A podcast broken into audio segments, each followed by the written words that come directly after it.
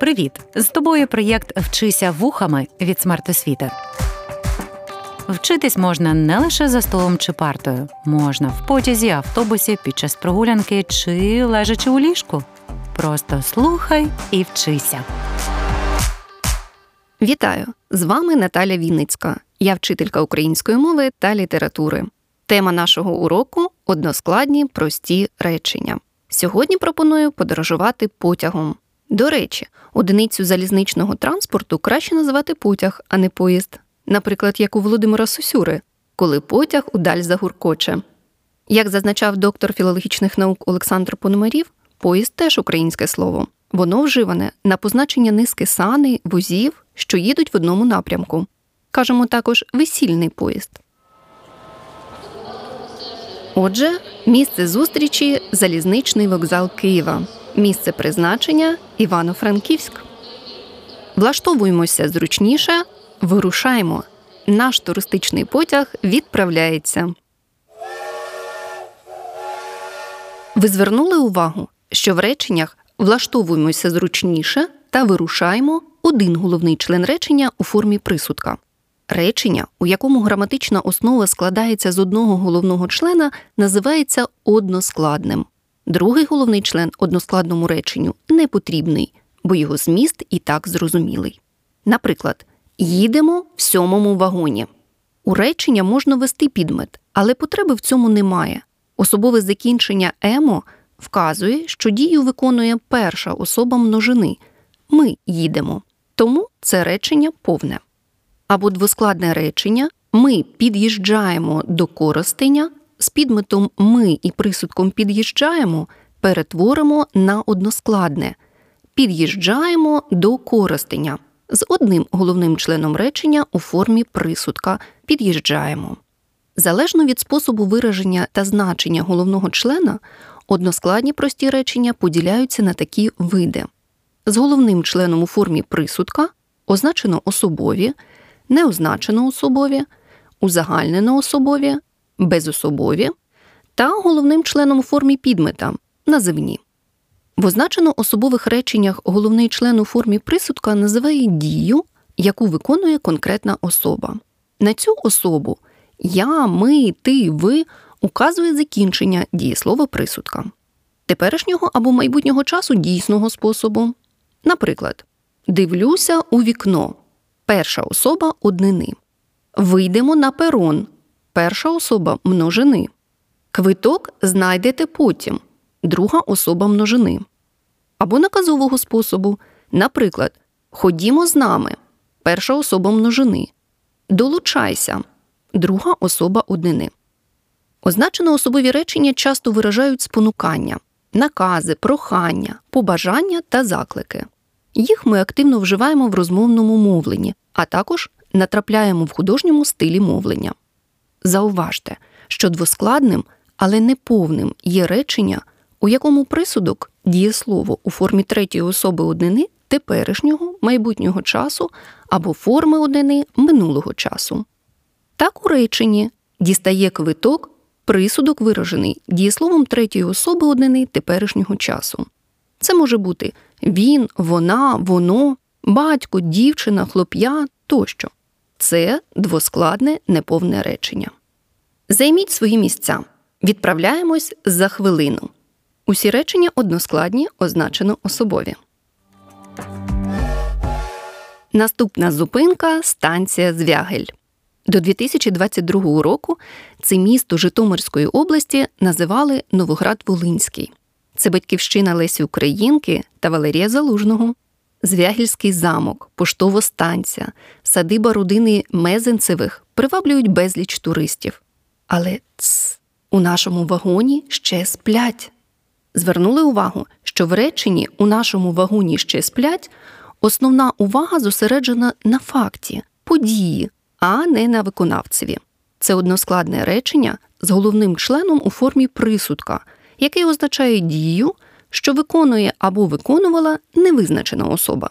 Таке речення називають неозначено особовим. Способами вираження головного члена неозначеного особового речення можуть бути дієслово у формі третьої особи множини, Наприклад, як у Михайла Коцюбинського нам дають чаю гарячого міцного або дієсловом минулого часу у формі множини. Мені написали повідомлення.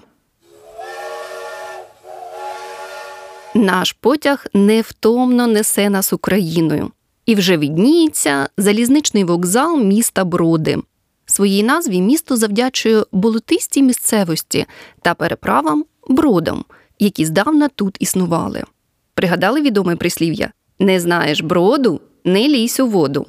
До речі, в усній народній творчості зустрічаються речення з головним членом у формі присудка, який вказує на дію, яка сприймається узагальнено, і властиво будь-якій особі. Наприклад, згаяного часу і конем не доженеш. Це узагальнено особове речення. Основне призначення узагальнено особових речень образне вираження узагальнених суджень.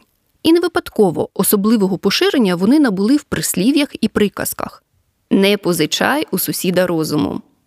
Головний член узагальненого особового речення може бути виражений дієсловом у формі другої особи однини, не кидає слова на вітер, або дієсловом у формі першої або третьої особи множини. Батьків не вибирають. Світає. За вікном миготять луки, лани, річки, сизим димком здіймається туман. На обрії старовинне місто із багатовіковою цікавою історією, красивою архітектурою, із власною душею, завжди шумне і гамірне. Нас зустрічає Львів. Хочеться вдихнути повітря на повні груди. Можна вловити аромат уранішньої кави та загадковості міста. Хочеться, можна. У реченнях ці слова означають стан, що мислиться незалежно від особи діяча. Односкладні речення з головним членом у формі присудка, який означає дію, процес або стан, які не мають виконавця чи носія або реалізовані незалежно від них, називаються безособовими. Іноді безособові речення є синонімічними до двоскладних. Вони використовуються, щоб урізноманітнити мовлення. Пахне кава двоскладне, бо кава це підмет, пахне присудок. А ось пахне кавою це односкладне з головним членом у формі присудка. Чим може бути виражений головний член в безособовому реченні? Безособовим дієсловом. Уже розвидняється, особовим дієсловом у значенні безособового потягло холодом, безособовими формами дієслів на но то. Речі зібрано, прислівником із дієсловом зв'язкою або без нього. Буде сонячно, присудковими словами треба, можна, слід, гріх, сором, жаль тощо в поєднанні з інфінітивом треба поспішати в місто, неозначеною формою дієслова, інфінітивом без будь-яких допоміжних слів. Як бути? Або заперечним словом нема, немає, а також не було, не буде з додатками в родовому відмінку. Для сміливих немає перешкод. Безособове речення повідомляє про явища природи, світу, фізичний і психічний стан людини, бажання, можливість або неможливість дії, відсутність чого або кого-небудь. Вражень після прогулянки містом Лева багато, тому і бажань, оформлених безособовими реченнями, буде безліч. Прямуємо до кінцевої зупинки. У різні періоди це місто мало назви Станиславів, Станіслав, Івано-Франківськ. Як гарно звучить. А до того ще й приклад односкладного речення. Односкладне речення з одним головним членом речення у формі підмета, у якому стверджується існування предмета чи явища, називається називним. Наприклад, ранок, місто. Головний член називного речення виражається іменником у формі називного відмінка. Перефразуємо Павла Тичину весняний ранок, вокзал, ми. При головному члені називного речення можуть бути означення. На визначення типу синтаксичної конструкції двоскладне речення чи односкладне називне впливає порядок слів. Так, прикметник, що стоїть перед означуваним іменником, виконує синтаксичну роль узгодженого означення, а прикметник, що стоїть після іменника, виконує роль іменної частини складеного присудка. Відповідно, речення безмежне прекрасне небо поширене односкладне називне небо підмет, безмежне прекрасне узгоджені означення. А речення безмежне небо прекрасне двоскладне непоширене, бо небо підмет, прекрасне це імена частина складеного присудка. Ще приклад. Далека дорога це односкладне речення з узгодженим означенням. Але дорога далека це двоскладне речення з іменною частиною складеного присудка. Якщо в реченні є обставина, то воно не є односкладним. За змістом, обставина пов'язана з присудком, який у такому реченні пропущений, але його легко встановити зі змісту речення. У місті спека, у місті стоїть спека. Про дію в наземному реченні не йдеться, тому присудка в ньому бути не може. Місто, вечір, вогні. Зверни увагу, що односкладні речення, як і двоскладні, можуть бути непоширеними і поширеними. Тобто в поширеному односкладному реченні головний член поширюється другорядними. Також односкладні прості речення можуть бути частинами складного речення. Наприклад, спинімось тут, прислухаємось до тиші, перегорнімо першого листка, торкнеться нас, автограф свій напише в цю мить безсмертна генія рука. Це слова Георгія Петрука Попека. Перша частина цього складного речення односкладне, означено особове. Ну що ж, практикуємося у визначенні односкладних речень. Станиславська фортеця.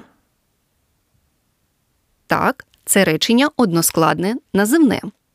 На початку 19 століття фортецю розібрали. Погоджуюсь, речення односкладне неозначено особове. У музеї можна побачити легендарну сокиру довбуша. Так, це речення односкладне, безособове. А ось ще милуюсь архітектурою будинків старого Станиславова. Таке речення односкладне, означено особове. І наостанок не позичай у сусіда розуму. Так, це речення односкладне, узагальнено особове.